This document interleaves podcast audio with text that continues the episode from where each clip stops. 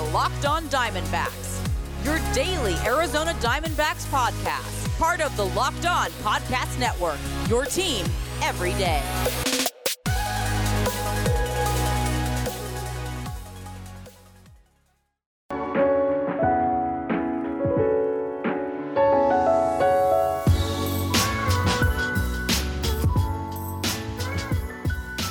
Welcome back to the Locked On Diamondbacks podcast, a part of the Locked On Podcast Network. Your team every day. Listening to who? The always charismatic host of this podcast, Miller Thomas. I'm a multimedia journalist and I'm a graphic designer. So please go check out my website, MillerThomas24.myportfolio.com. On there, you can see all my latest work from my packages to my articles to my photos and my graphic design. For today's show, we got Ethan Smith of Locked On Pirates on the pod to recap the D backs vs. Pirates series. We discussed if the number one pick is really even that valuable in baseball and our expectation levels for our teams coming into the season versus how they played out, and so much more. So, you're going to want to stay tuned for a jam packed pod as always. But Today's episode is brought to you by Spotify Green Room. Download the app and join me this Sunday to get in on the action. Now, let's jump right into the pod with Ethan Smith of Locked On Pirates. All right, crossover time once again. And on the pod for the very first time, you might have heard him on Spotify Green Room before, but this is the first time we've ever done a crossover on Locked on Diamondbacks. We're with Locked on Pirates host Ethan Smith. Ethan, say what's up to the D backs listeners who've never heard your voice before. Yeah, what's up, guys? How are you? Um, very similar waters as your Diamondbacks as uh, the Pittsburgh Pirates. We just saw each other like this week again. Uh, you guys actually won the season series though, so kudos to you guys. Uh, we don't know how that'll end up working in the grand scheme of things, but you know, uh, as a time of recording, you guys are winning right now too, and we're losing. So there you go. You guys are having a good old time. Yeah, D backs are winning right now. And for some reason, I mean, they played the Phillies last week. They sweep them. So they're up like on the Phillies again right now, 42. I don't know what it is, but I guess the D backs just own the Philadelphia Phillies. I mean, we know the D backs have been bad this season, but the Cincinnati Reds are another team where the D backs like swept them and took a two out of three from number two. So I don't know. Some teams in the National League, the D backs just own. I guess the Phillies are one of that. I, I mm-hmm. thought maybe we owned the Pirates too after sweeping them last time we played you guys, but now Pirates come in and win this series. But is that actually a good thing, Ethan? Like you said, we're both battling for the number one pick. Did you want to see the Pirates win that series?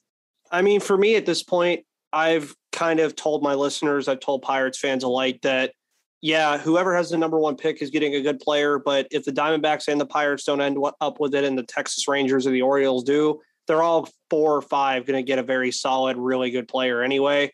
So it'll just it'll shape out. Of course, Elijah Green is kind of the name that's popped up around the airwaves so far. But let's all remind ourselves that uh, Kumar Rocker was that guy last year, mm-hmm. and we see where he is now. So the Mets couldn't bring him to a deal. So there's a lot of different things going on right now in terms of that. But I mean, as far as it is for me, I'm just looking at individual performances. I could care less about the wins and losses at this point. I just want to see who's doing well, who's not. Um, as far as tonight went, um, as so far at least, we're down seven to three. Uh, Mitch Keller went back to his good start, bad start vibe. Mm. Uh, he get he had, gave us a great start against the Cardinals the last time. Now he just like crapped the bed this time. So I mean, most of it is just realistically what what is going to be here next year, and that's really where I've been at with it. Is it's like what am I looking at that I'm going to see going into 2022? Yeah, that's kind of, you know, my similar feeling. It's a lot of, you know, at this point in the year, it's let the young kids play. You want to see a lot of your younger players from, you know, your top prospects who just guys who you're not really sure if they're, uh, eh, you're not really sure if they're just, you know, one of those tweeners between AAA and Major League level. Sometimes guys are too good for AAA, but they're not quite good enough for Major League Baseball. So this is a good time to pick out those players and decide if you really want them to be part of your core moving forward. But you talked about, you know, doesn't matter who ends up with the number one pick, you're going to get a good player either way. And when it comes to baseball, yeah, I want the D backs to get the number one pick, but I don't believe you have to tank in baseball. I guess the Astros did a tank, uh, you know, a few years ago. It's how they were able to acquire all their players, but I don't really think you have to tank in baseball. You see guys like Mike Trout, other MVP candidates, they could be drafted anywhere. Mookie Betts, I don't even think was a first round pick. These MVP guys can be drafted in any round in Major League Baseball. There's freaking 40 rounds uh, in Major League Baseball typically. Mm-hmm. So I just feel like you could find talent anywhere. So when someone says to you, "Hey, the Pirates need a tank to to secure the number one overall pick," what do you say? Because I always say, "Listen, you don't need a tank to get the best player in, in an MLB draft." No, and I mean that was the thing this year. As you looked at the Pirates having the number one overall pick, nobody knew who they were taking on draft night. It, the consensus was Marcelo Meyer or Jack Leiter. They went Henry Davis. Henry Davis so far in Single A has actually done really well. He's already jumped right into the system. He's right in Single A. He's done very well so far in Greensboro, and that's what I mean. But look at the Marlins, for example. They got Khalil Watson at 15 or 16. Most guys had him, or most people, reporters in general, had him rated as a top five, 10 guy in the draft. And then you also saw that the Pirates, um, in their four first four picks, they got four guys in the top 32 of Baseball America's prospect list. You can find these guys anywhere. You just have to know how to work that bonus pool. And of course, having the number one pick means you have the highest bonus pool. But if you're like a GM like Ben Cherington, who did really well and drafted a guy in Henry Davis who signed under slot, it opens up a broad horizon of getting a lot of different guys that other teams can't go after, like the Texas Rangers, who had to pay Jack Leiter over slot, I believe, mm-hmm. actually, to sign him. And it kind of hurt them everywhere else. So for me, obviously, the next draft is not until June or July. I hope they do it around All Star weekend again, because that was really cool to see. Um, so it's going to be a long time. I mean, by then I would have been the host of Locked On Pirates for a year and change Ooh. at that point. So it would be a long time. And I mean, a lot can happen from now and then. Uh, but the CBA is interesting for me too. And I wanted to ask you about from a Diamondback standpoint with all the stuff that's going to potentially happen with the new CBA. How are you feeling about that? Um, with Arizona also p- kind of being a small market like Pittsburgh, where we don't all spend money like willy nilly every day. Like, how do you feel about the some of the proposed things in the CBA? Yeah, what specifically are you more alluding to?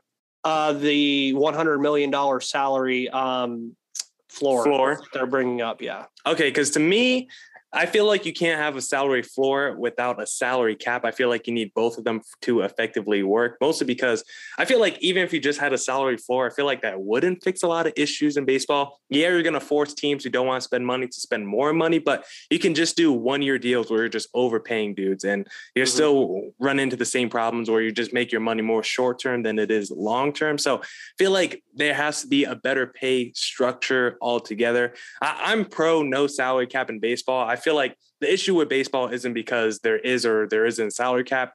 Uh, it's mostly just because it depends on your owner. Look at the Mets; they were piss poor. They bring in Steve Cohen. Now they're willing to buy any player on the market they want. If you have an owner willing to spend money, it's a game changer in baseball. Any small market team can go out there and get any big time player, basically. Baseball is a sport where it's not like basketball, where mostly the coastal cities, you know, your Lakers have a better chance, your your Heat have a better chance of getting the top players in baseball. We saw Manny Machado go to the Padres a few years ago. We saw them get Eric Hosmer. Uh, we've seen other big time players go to smaller markets because a lot of times they just want to follow the money. If without the salary cap, you can offer a player as much money as you know your heart desires. So you can go out there and get the best player on a free agent market. So I feel like in baseball, a salary cap and a salary floor really wouldn't help the issues too much in mm-hmm. baseball. Mm-hmm. I think mostly it's it's the owners that you know that affect the sport the most.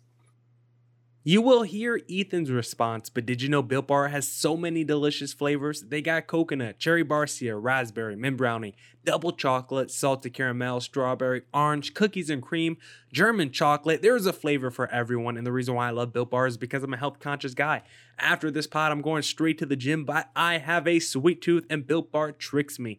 I think that I'm eating a candy bar when in reality, I'm actually eating a protein bar that's low in calorie low in sugar, but high in protein and high in fiber, so it's great for that keto diet. Just go to built.com, use promo code LOCK15 for 15% off your next order. Promo code LOCKED15 for 15% off at built.com.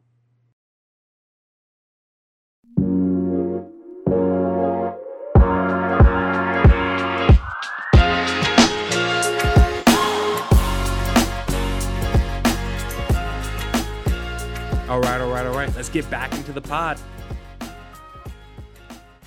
Yeah, and I mean the only thing is with me is that's coming from a team whose owner is notorious for not spending money. Bob Nutting, I'm sure you've heard his name before.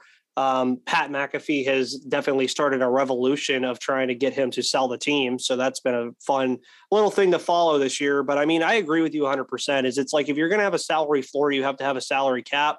And from what I was reading, is it would basically punish teams more for going over the luxury tax that they have. So like teams like the Dodgers wouldn't be able to just like you said throw seventy million dollars or however much money they want to spend at like a Trevor Bauer or a Mookie Betts, and then all that money that they would have to pay in the luxury tax would go help those other teams. But even then, that still doesn't really fix the problem, as you said, because all the Pirates would do is say, "Hey, um, like some random player who's like 33 come play here for a year twenty mm-hmm. million dollars and yeah cool the player makes out he gets a lot of money but realistically what's he really coming here to do steal time from a young player that could use this time and could be valuable down the road so i agree 100% and again also seeing is like kind of interesting with arizona especially with pittsburgh it's like they're kind of on the uh, like similar trajectories except I feel like Arizona last couple years has actually been trying to be a competitive baseball team, yeah. which they really in some retrospects have. I mean, you look at this Diamondbacks team this year and Gary Morgan who I had on my Monday show this week said realistically, don't push over the Diamondbacks, they can hit. Mm-hmm. And I mean, you look at the guys in that roster and look at their just straight up, just look at their averages and look at where they're hitting the baseball. It's like, wow, you can see things really work out really well for them. But from your standpoint, where do you see things moving forward, like the next couple years for the Diamondbacks? See, that's a really tough question to answer because, like you said, this was a team that was trying to compete. You know, prior to 2020, when they had that offseason where they signed Madison Bumgarner, they were trying to compete. They were coming off an 80 plus win season where they had, uh, you know, maybe a baby collapse in September where they fell off a little bit. They lost some steam. So they were like, hey, let's add a couple pieces and we're going to be right there in the playoff mix. And 2020 happened. The pandemic, of course, hits. 2020 is a weird season. You basically just throw away 2020 and you just kind of move on. But now in 2021, a lot of the same issues from 2020 has carried over, but it hasn't just been, you know, lack of production from like Eduardo Escobar. That was a big problem in 2020. Same with Ketel Marte. A lot of the issues in 2021 has been probably health has been the biggest key for this D-backs team why they've really struggled. Ketel Marte has played like less than 70 games this year, probably around 60 games. And whenever he has played, he's been basically uh, one of the best five players in baseball whenever he's played because the dude is batting like 350 on the year because he gets a hit like every game he plays. The dude is absolutely crushing it. Luke Weaver, he's been hurt the whole year. Zach Gallen's been on and off the IL. Bumgarner, everyone in the rotation. We've had at least four or five rotation members down. So really for me, I think injuries have been probably the number one reason reason why the D backs team hasn't really been competitive from the rotation, some in the lineup too at Martin. And the second reason, D backs have the worst bullpen in baseball. Mike Hazen has not been able to find a reliever in the offseason to save his life. Signed Chris Devenski. He's been on the restricted list. I think he's done for the year. Joakim Soria, we signed him this offseason, traded him to the Blue Jays at the deadline. Tyler Clippard, he's actually back. He, he saved the game, you know, the last game of the series against the Pirates. But this was a guy who missed like the first two and a half months. He made his major league, uh, his season debut against the Pirates in that first series we played, a, you know, a few weeks ago. So he wasn't a guy we saw, you know, for the first three or four months of the season. So for the D backs, injuries have been a huge problem. And, uh, injuries have been a huge problem, and the bullpen not coming through ever has probably been the second biggest problem for the D backs. Uh, lack of competitive competitiveness this season. Yeah, and I mean, is it a product of the division you're in too? I mean, like record wise, I mean, it kind of has to be, right? When you have the Giants, the Padres, and the Dodgers all in your same division, I mean, it has to be somewhat of a product of the division you're in, right? Uh, yeah. I mean, it's probably definitely plays a part. I mean, you can't it's hard to win games when you're going against a, division with two two teams who you know were top three in World Series odds entering the season. Then you had a team like the Giants who wasn't really you know was probably expected to fight for a wild card spot, but now you look up after 100 games and they're the best team in baseball. I mean, by record, I, I think they have the best team, uh, the best record in baseball at the time of us recording it. So it definitely makes it tougher. But I definitely think if the D backs team was fully healthy, they could have been competitive. I'm not saying they would have made the playoffs, but I thought they had a. I, I had enough optimism where I felt like this team could have been near the wild card race. Uh, I don't know how many games they would have needed to win because, of course, the Padres are a team that's on the outside looking in, but the Padres have been collapsing recently, so they would have had to been somewhere near you know 10 to 12 games above 500 this time of the year. But to begin the year, you know, May 13th, the D backs were like two games above 500. They had a top five offense in all of baseball. Like they were cruising after the first month of the season. They were giving me real optimism. And then injuries settled in. The bullpen, uh, you know, took off the mask that they were wearing. We we thought the bullpen was legit. They weren't, and the D backs started, you know, falling off completely. So it, it was it, the season spiraled out of control pretty quickly. But as a Pirates fan, did you kind of know coming into the year that this was probably a rebuilding year and you weren't going to try to be too competitive? You will have to wait for Ethan's response once again, but it's that time of year again, and all eyes are now turning to football as teams are back on the gridiron to start the football season. As always, BetOnline is your number one spot for all the pro and college football action this season. Get all the updated odds, props, and contests, including online's biggest half million dollar NFL mega contest and the world's largest $200,000 NFL survivor contest open now at BetOnline. Head to the website or use your mobile device to sign up today to receive your 100% welcome bonus. Be sure to take advantage of their opening day super promo. Make a bet on the Thursday, September 9th season opener between the Super Bowl champion Buccaneers and the Dallas Cowboys. And if you lose, your wager will be refunded up to $25 for new customers only when signing up and using promo code NFL100. BetOnline is the fastest and easiest way to bet on all your favorite sports, from football, basketball, boxing, right to your favorite Vegas casino games. Don't wait and take advantage of all the great offers available for the 2021 season. BetOnline, your online sportsbook experts. Promo code LOCKED ON.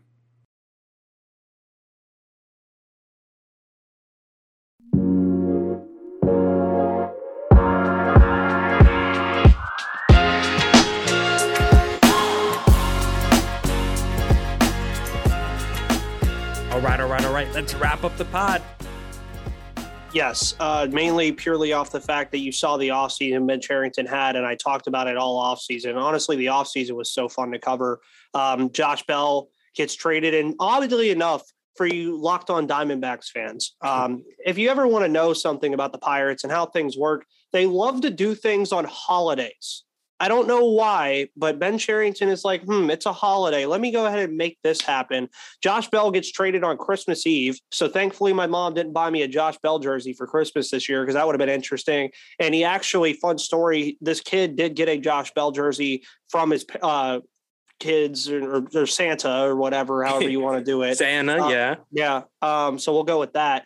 Um, but he did get one, and Josh Bell said that he would like sign it for him. So he like got his information and everything, signed the jersey for the kid, all that stuff.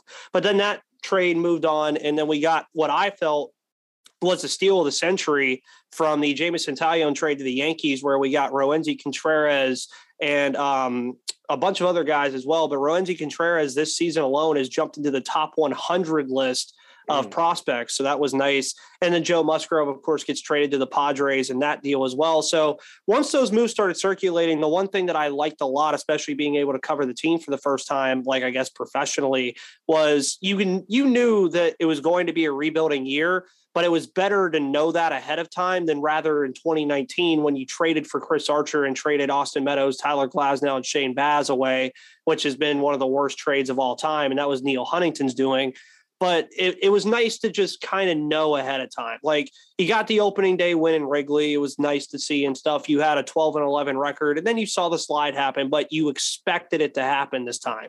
You didn't have this false optimism of Starling Marte, Josh Bell, Joe Musgrove, Jameson Taillon, Mitch Keller, for example, who's been an enigma this season. Um, but you didn't have this false optimism. So, yes, you knew. But also, one thing about the Pirates, there's no shortage of talent on this team when it began the season. Adam Frazier became an all star. He's fallen off in San Diego, which has been absolutely weird to see. Bryan Reynolds picks up his first all star appearance, and even some people are saying he might get MVP votes for the season he's had. Mm. Brian Hayes is Ke'Bryan Hayes. I already have his jersey for a reason. The guy's a defensive mastermind. Uh, he's hitting like 255, so he's kind of fallen off from his 2020, but he's still been there and watching watching Pirates baseball without him this year was really tough. Like he was out for like two and a half months and it was really rough. But you went into the season knowing that you were watching more for individual performances rather than wins and losses. Like 100 losses doesn't matter. If you lose 95 games or 105 games, in the grand scheme of things, what's it going to matter if the Pirates hoist a World Series trophy in four years? Nothing. Yeah. It won't mean anything. So that's how you kind of knew, yeah. But I mean, I would assume from your standpoint, it was kind of like a purgatory for the Diamondbacks just because of how tough the division was. And as you, you probably didn't expect half your team to be like the San Francisco 49ers were last year and lose half your team basically right off the rip. Yeah, I remember doing off-season crossovers with Ben Caspick of Locked On Giants, and we were always saying we're going to be the two teams fighting for third place in this division. And little did we know the Giants would be not running away with the division, but definitely, you know, playing way above their heads than anyone expected. I mean, I had a lot of respect for them coming to the season, but I didn't even think they're going to be, you know, the the top team in baseball at this point in the year. Mm-hmm. And so I to see where the D-backs are now compared to the Giants is is laughable to have those offseason uh, looking back at those offseason conversations. But looking at your Pirates roster, you're talking about, you know, potentially holding up a World Series trophy in the next four years. Who on the roster right now, not specifically in the minor leagues, but who's on the active roster right now? Who are you looking at that could be a, you know, potential core piece of that World Series championship in a few years? Ke'Bryan Hayes definitely has to be one. Mm-hmm. Um, Bryan Reynolds, I would say, has to be one. The crazy thing was, is um, during the trade deadline, you saw all this stuff about Bryan Reynolds is so good. They need to trade him, maximize his value. Just throw a wild guess of how many years of arbitration and control we have on Bryan Reynolds. Mm, I'm going to say three.